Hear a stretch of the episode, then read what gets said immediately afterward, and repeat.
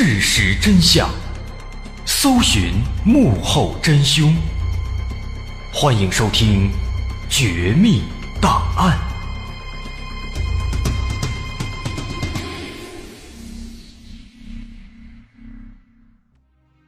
欢迎收听今天的《绝密档案》，我是大碗。今天咱们该说案子了。咱们要说的这个案子，提到这个案件的主角啊，也就是这个罪犯，可能大伙都有印象，都听说过。这个人是谁呢？他叫靳如超。哎，咱们一说靳如超，可能有些朋友有印象，想这靳如超啊，当年在那个石家庄制造了一起非常惨烈的爆炸案件，炸死了一百多个人。啊，咱们之前说过在石家庄的张宝林，这次呢。咱们再说一个石家庄的，说说这个靳如超。很多朋友对这起案子，可能呢都只是知道这么一个大概，光知道他做了这起爆炸案件，炸死了一百多个人，造成的影响啊非常恶劣，啊，其他更多的一些细节性的内容，这故事是怎么回事啊？来龙去脉是怎么样啊？他为什么要去炸这些人啊？哎，很多人应该都不清楚。那么今天呢，咱们就来详细的了解一下。这起案件的来龙去脉，来研究研究这个靳如超，他为什么啊要一气之下炸死这么多人啊？有什么内情啊？靳如超是一个什么样的人啊？咱们今天一块来研究一下。那首先呢，咱们先来回顾一下这起案件，他当时的案发的经过。说是在二零零一年三月十六号的凌晨。啊，这个时间离咱们还不远，在零一年，在这一天的凌晨四点十六分，这天还没怎么亮呢，在石家庄长安区的育才街棉纺三厂宿舍十五号楼的西侧，啊，发生了一次爆炸。这次爆炸呢，影响并不是特别大，只有这个西侧的这个楼的墙体被炸塌了，没有人员伤亡。那这起爆炸发生之后呢，在它相邻的这个棉纺三宿舍十六号楼，刚不十五号楼吗？这次是十六号楼，这个十六号楼又发生爆炸了。这次这个爆炸比较严重，这个楼房整体都给炸塌了，造成了九十三人死亡，十二人受伤。在这两起爆炸发生之后，又过了大概是十五分钟。到了四点半左右，这次是在长安区建设大街东侧的市建一公司宿舍的一号楼，在这儿又发生爆炸了，导致三单元整个被炸塌了，造成五人死亡，二十人受伤。再之后又过了十五分钟啊，这次就不在长安区了，跑到了新华区，在新华区电大街十三号的市五金公司宿舍楼。也发生爆炸了，一单元整个被炸塌了，造成十人死亡，六人受伤。再之后又过了十五分钟，这次呢又跑到了桥东区，在桥东区裕华路民进街十二号的一个居民二层小楼里边，又发生爆炸了。那只不过这一次呢没有人员伤亡。这是当时这五次爆炸的一个大概经过，历时大概是四十分钟左右。那么，在这五起爆炸案发生之后，因为这个情况实在是有点严重，前前后后粗略一算，就炸死了一百多个人，受伤的也有几十个了。所以呢，当时立马就震惊了从上到下的各个阶层的领导们。首先是党中央、国务院，就是极为关注啊，赶紧是下发各种批示，而且当时的国务委员、国务院的秘书长王仲宇，直接来到了石家庄。来到现场来进行具体指导。其次呢，河北省的很多这个领导也都是亲临现场，开始在现场指挥，抓紧安排这个侦查工作。再之后呢，公安部还派了很多的刑侦专家过来，展开一个全面的调查。所以不得不说，这个时候呢，他幸好是在零一年，因为这时候咱们这个警方的办事效率已经是相当不错了。哎，不管是硬件还是软件方面，都已经达到一个算是比较高的水平了。当时呢，警方们他们首先做的就是立马加强了市区啊和周边地区的巡逻，一些重点单位加强警卫。这是为什么？为的是防止这个凶手再次作案，同时呢，啊也可以说是撒大网抓小鱼。在做好这一点之后，警方又开始对这现场的痕迹进行全面的调查，这是一个非常重要的工作。他们调查的主要目的，首先要干什么？首先要弄清楚凶手他用的是什么炸药，用什么炸的。因为知道了这些东西之后啊，知道用的是什么炸药，那就比较容易根据这个炸药来判断出凶手的一个大概的身份范围。啊，比如说这个炸药很专业，那就说明这个凶手呢，他有可能是一个比较专业的人士，啊，是这个专业人士来制造的这个爆炸案件。当时呢，经过这个反复的现场的勘探和这个提取、分析又鉴定，最后确定凶手使用的这个炸药呢，是属于含有硫磺的硝胺类非标准炸药。而且炸药的形式也很简单，是一种软包的爆炸装置，引爆的方式也很传统，是用了传统的雷管引爆的。哎，不过咱们前面可说了。当时案发的地点是五个，五个地方是连续发生爆炸的，所以一开始警方他们出于谨慎起见，啊，其实警方也怀疑过，这可能呢是不属于同一起案子，所以一开始呢都是分开侦查，啊，不过现在呢通过这么一系列的调查，发现了这个五个爆炸现场使用的炸药，包括这个炸药的种类、装置的类型、引爆的方式。这些呢，都是完全一样的，而且呢，这五起爆炸案发生的时间又比较集中，都在这四十多分钟之内。那基本上就可以看作是这个炸完之后炸下一个，挨个炸，炸完了五个。而且呢，这五个爆炸地点之间，它们的距离和每次爆炸之间的时间间隔，都呈现一种正相关的关系。啊，这句话什么意思？就是说 A 和 B 这俩地方离得比较近，然后呢，A 爆炸之后，过了很短的一段时间，B 就爆炸了。然后这个 B 和 C 呢，距离比较远，那么 B 发生爆炸之后，过了很长时间，C 才发生爆炸。哎，就是这么一种正对应的关系。所以说，从这两点能看出来什么呢？一个是爆炸使用的方式和装置都一样。再一个是每个地点之间的爆炸时间和距离是呈现一个正相关的，这就说明实施爆炸的很可能是同一伙人或者是同一个人。所以当时专案组就立马认定这应该是一起有预谋、有准备的爆炸案件啊，并且决定把这五起爆炸并案侦查。这一点做的是非常正确的。在并案侦查之后。警方就开始找这五个爆炸地点之间的共同点，走访当地的这个居民和幸存的受害者。也正好呢，当时警方还是比较幸运的，走访调查了一个上午，在当天中午的时候，警方就基本锁定了一个犯罪嫌疑人。这个人是谁呢？就是住在第一次爆炸的棉三宿舍一号楼二零一室的靳如超。哎，靳如超住的这个地方。正好就是爆炸的时候第一个炸的地方。那么警方当时他们是根据什么锁定的这个靳如超呢？总共啊是有四点依据啊，四个原因。首先第一点呢是靳如超这个人，他有这个作案的动机。什么动机呢？他跟这五个爆炸地点的现场的有关人员都有一些个人恩怨，有一些矛盾。这是第一点。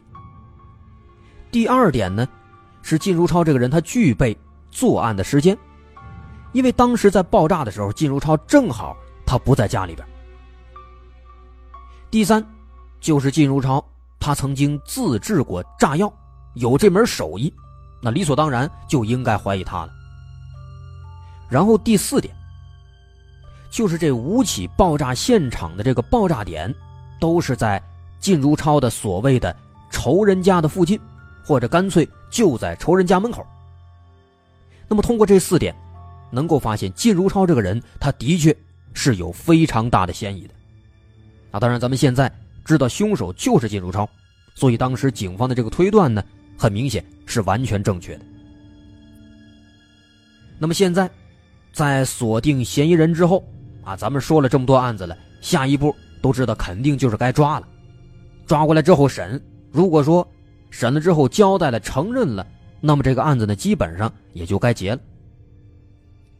不过现在呢，警方虽然说在短短半天之内就锁定了嫌疑人，可是他们现在啊，还面临着一个非常大的难题，那就是这个靳如超现在他到底在哪？没人知道。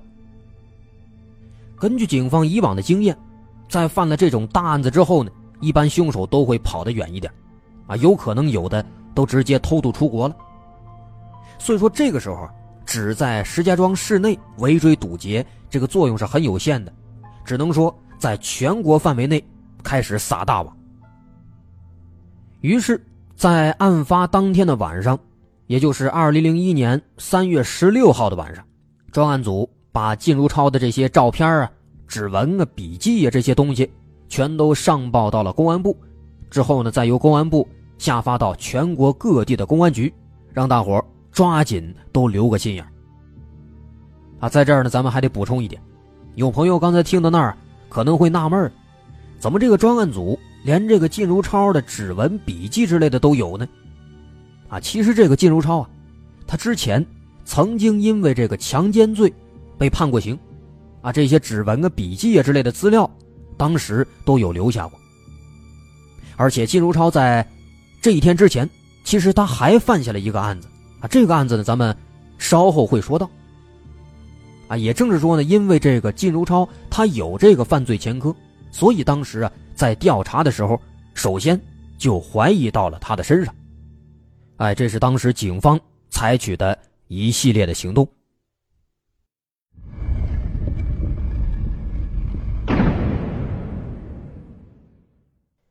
咱们简短接说吧，啊，因为靳如超的这个案子，他犯的实在是太大了，中央都惊动了，所以当时直接在全国发布了 A 级通缉令，全国各地大街小巷都是这个靳如超的照片，啊，在石家庄市里更是紧张，甚至有些这个比较有钱的人都出去避难了，啊，现在如果说咱们有这个石家庄的朋友，也可以去问问啊，当时的情况。一般来说，应该都是记忆犹新的。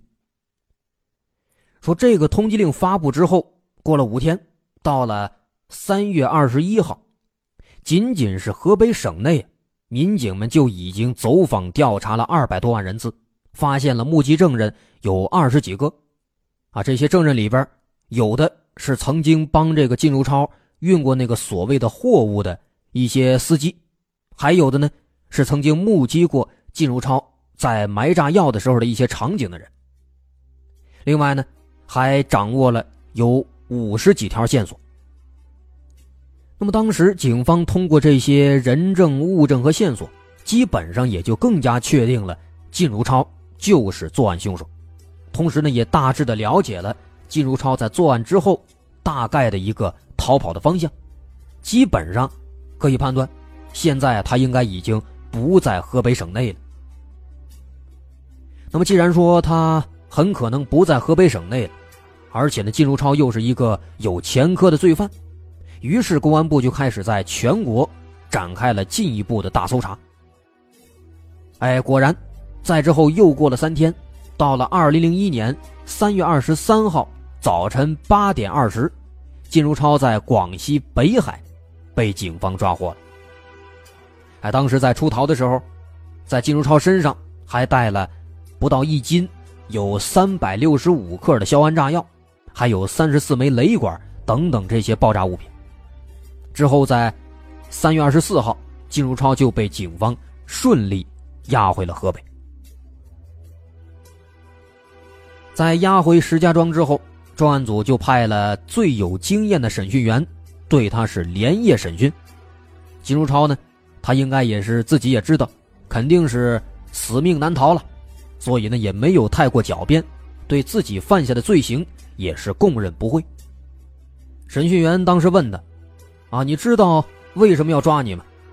他回答的也很干脆啊，说：“我知道啊，我是一杀人，二爆炸。”审讯员问：“那你为什么要制造这些爆炸呢？”金如超跟他说：“啊，为什么呀？因为他们总是整我，总是弄我。其实啊，啊，金如超在这说说这个邻里街坊们总是整他，总是说搞他，那其实都是一些小事啊，有的甚至都没什么毛病。金如超呢，他自己感觉人家有毛病，感觉人家针对他，啊，时间长了就恨上了。当然这些呢，咱们在后边提到他的性格的时候会再详细的说。”当时的审讯员还问他说：“你这案子是几个人干的？”金如超说：“是我一个人。”那你一个人怎么能干这么多案子呢？这时候呢，金如超显得还挺得意，说：“我呀，先把这个炸药运过来之后，在每个地方先藏好放好，然后我挨个引爆，这个点着之后，赶快打车去下一个。”要说一开始啊，其实警方。他本来是不太相信这五起爆炸都是靳如超一个人完成的，毕竟这五个爆炸点除了前两个挨着之外，后边那三个相隔还是比较远的，而且呢都不在一个区里边。那么这个人如果说他要进行爆炸的话，那首先他得运送炸药，再买好等等，有很多工作。那么四十分钟之内爆炸五个点，一开始警方还是不太相信，认为一个人啊。几乎是完成不了。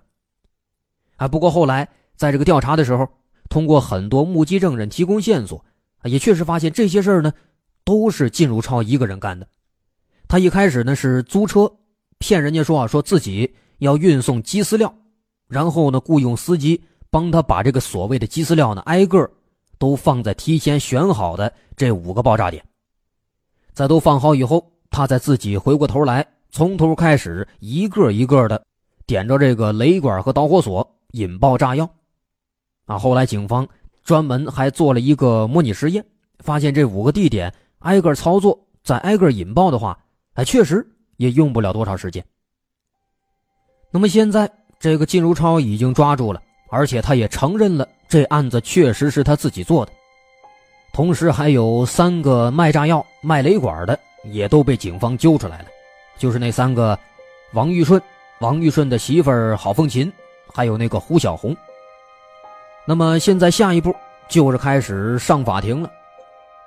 在二零零一年四月十七号，石家庄市中级人民法院开庭审理这个案子，认定被告人靳如超为泄私愤，持刀行凶，致人死亡，又以极其残忍的手段连续在居民楼内实施爆炸行为，造成人员重大伤亡和财产巨大损失。其行为已构成故意杀人罪和爆炸罪，因为案情和后果都特别严重，并且在刑满释放五年内，靳如超又故意犯罪，系累犯。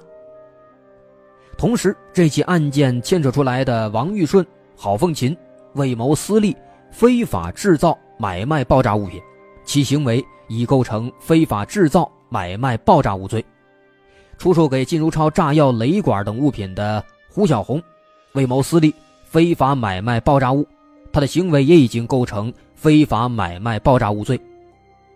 后来经过审讯，判决靳如超、胡小红、王玉顺、郝凤琴四个人都是死刑，剥夺政治权利终身。在做出这个审判之后呢，这四个人都不服。又向河北省高级人民法院又提出上诉，啊，不过上诉一顿呢，肯定也是没什么用的，毕竟这个罪过你已经犯下了，而且这人证物证俱在，已经是没有什么反抗的余地了。所以二审在零一年四月二十九号又作出判决，驳回了他们的上诉，维持原判。其中这个胡小红犯了非法买卖爆炸物罪，判处死刑，只不过呢他是。缓期两年执行，其他三个人都是立即执行。最终，也是在四月二十九号，靳如超、王玉顺和郝凤琴被执行死刑了。那么到这儿啊，靳如超的结局，咱们这可以说是先说完了。他一个人害死了一百零八个人，这个结局也是他罪有应得呀，可以说是大快人心。但是现在呢，咱们也仅仅是刚说了这么一个结局啊，说了一个结尾，知道他们最后是怎么回事，被判了什么刑了。那除了这些，很多朋友肯定都还不明白。首先呢，就是说，靳如超他为什么要犯下这么大的一起案子呢？他自己说，说是那些亲戚朋友们总是整他，但是到底是怎么整的？跟他们到底有多大的仇恨呢？以至于必须要用这样的方式来解决呢？啊，这个咱们还不了解。然后呢，咱们再看靳如超这个人，他到底是一个什么样的人呢？咱们刚才在说的时候，也稍微的有一些暗示，这个人其实啊，他的心里有点问题。啊，最起码咱们看他的这个行为，就不像是一个正常人。那么，咱们要解开这些问题，咱们还是得从头开始说。了解这整起事件的来龙去脉，了解靳如超这个人。那么，这所有事情的开端，咱们还是要从案发的一年之前，二零零零年开始说起。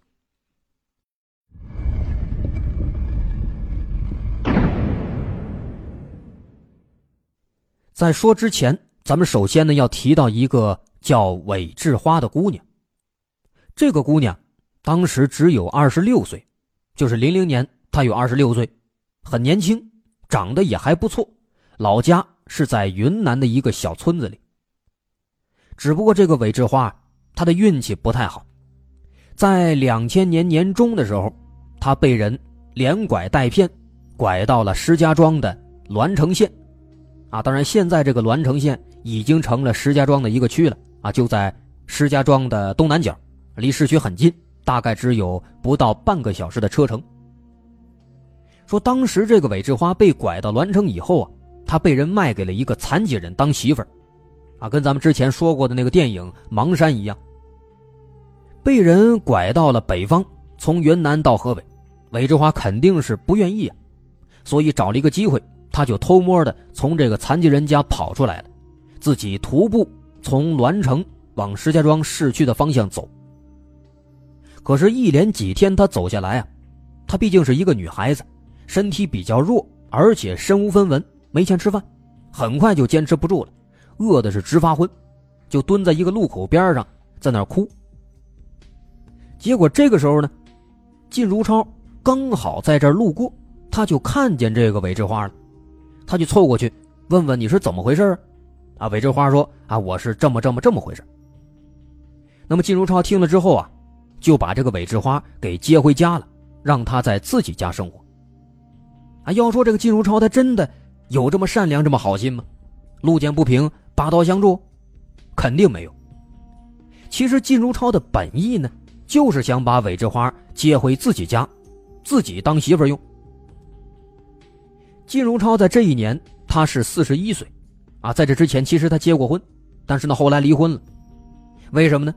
因为靳如超他的这个脾气太臭了，性格不好，哎，总是无缘无故的打人骂人，天天家暴，而且呢，还因为强奸罪坐牢了，啊，这样的话，他前妻慢慢的受不了了，后来就离婚了。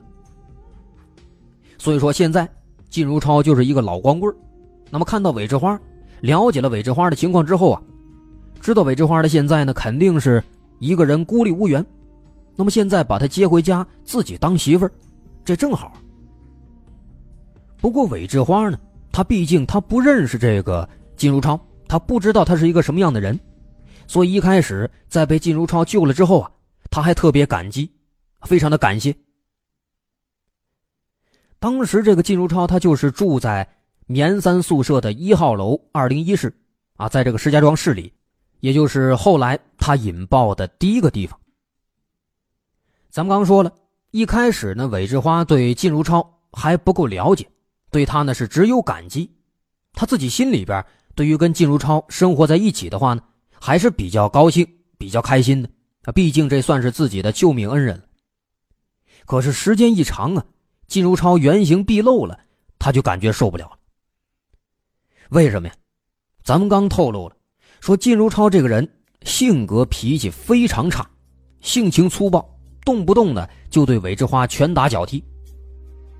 当时这两个人一共是一起生活了三个月，韦志花被打了十几次、几十次。另外，除了打，靳如超还强迫他去偷东西，啊，因为靳如超曾经他不是坐过牢吗？后来出狱以后，媳妇跟他离婚了，他自己呢也不好好生活了，天天是偷鸡摸狗，靠盗窃为生。那么现在有了韦志花了，他也强迫韦志花跟他一块偷。有一次啊，靳如超叫韦志花到商店里边去偷一瓶舒蕾洗发水。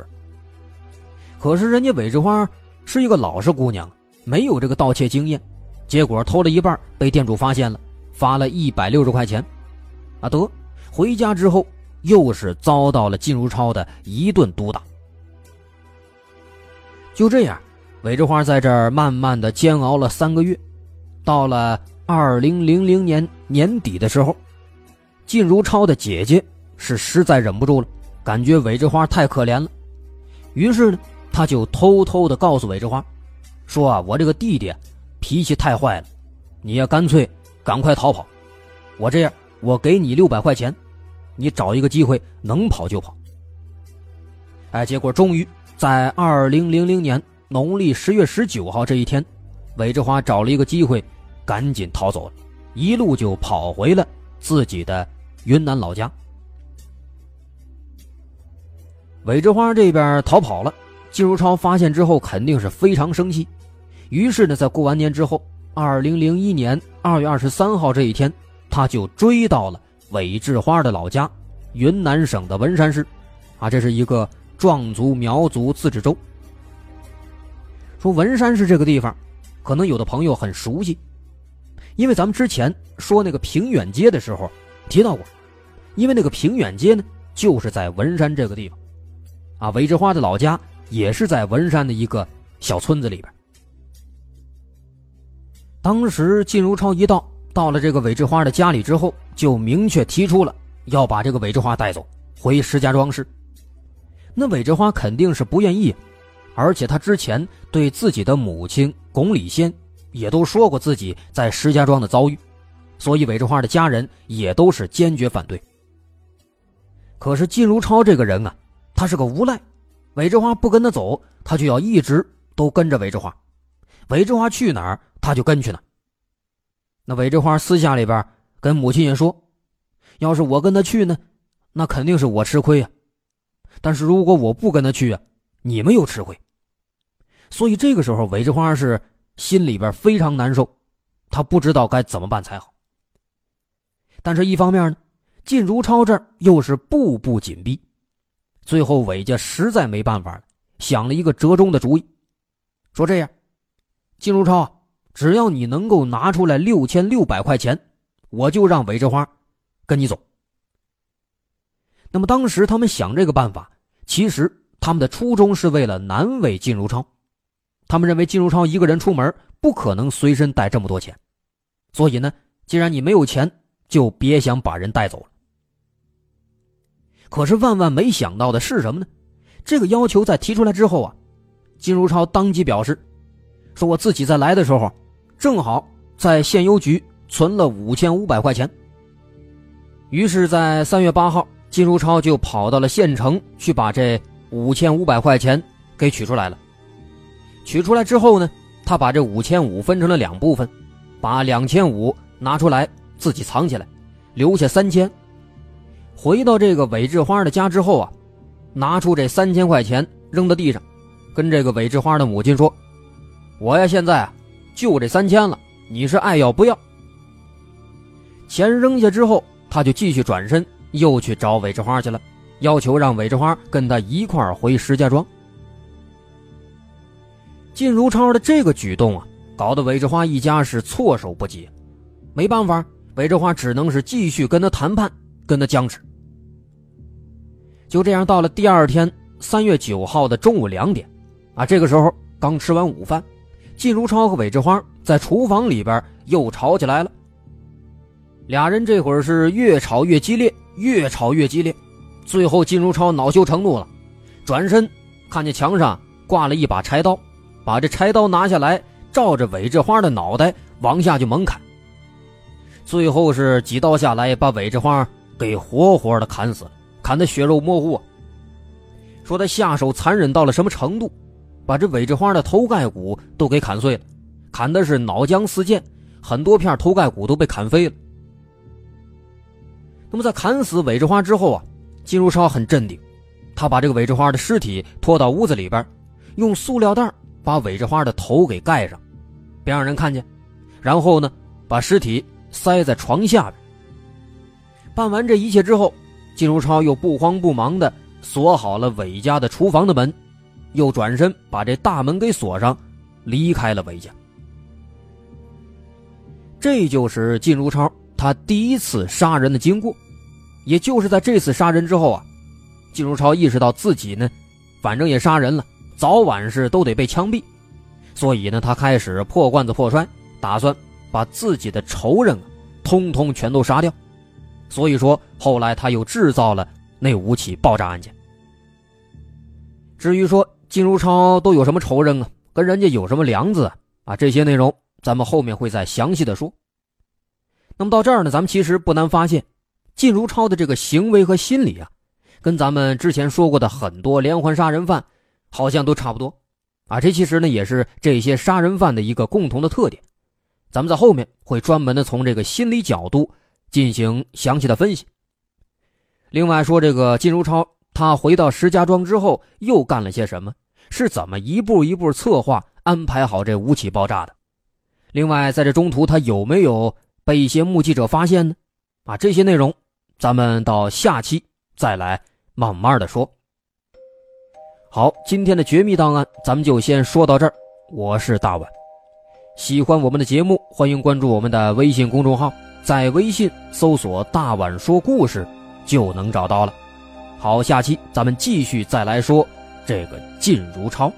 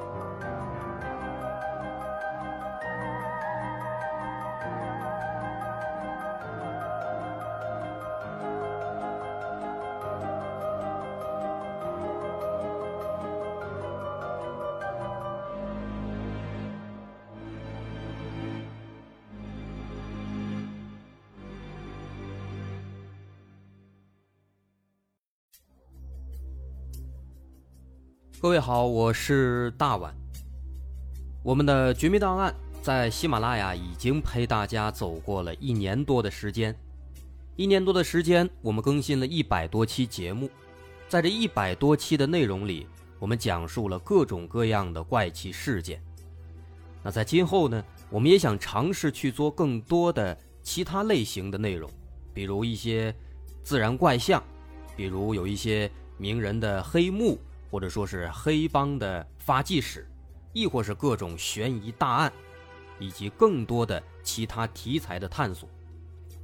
针对这些内容，目前我们也已经有了一个大概的规划。我们将会把这些内容做一个大概的整合，放在之后我们即将推出的一个新的专辑当中。这个专辑的名字暂定叫做《绝密档案：深夜调查局两百家尘封的未解之谜》当中。需要说的是，这个新专辑我们决定在喜马拉雅作为会员节目进行独家播出，总计有两百多集的内容。专辑上线时间将会在不久之后的九月九号，大家届时可以在喜马拉雅搜索关键词“绝密档案深夜调查局”，就能够找到这部新的专辑了。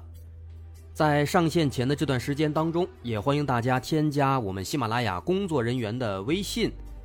Xmly 零三三零，也就是喜马拉雅四个字的拼音的首字母加零三三零，xmly 零三三零。添加微信之后，工作人员将会把大家拉进喜马拉雅官方的粉丝群，届时将会有不少福利活动，送喜点、送签名书等等其他惊喜在等着大家。需要特别说明的是，新专辑将会是喜马拉雅的会员专辑，也就是说，如果您是喜马拉雅的会员，就可以免费收听本专辑。目前，喜马拉雅的会员价格为每个月六块钱，六块钱就可以听到我们的两百多集故事，也是很划算了。希望大家能够多多理解，多多捧场。九月九号，我们不见不散。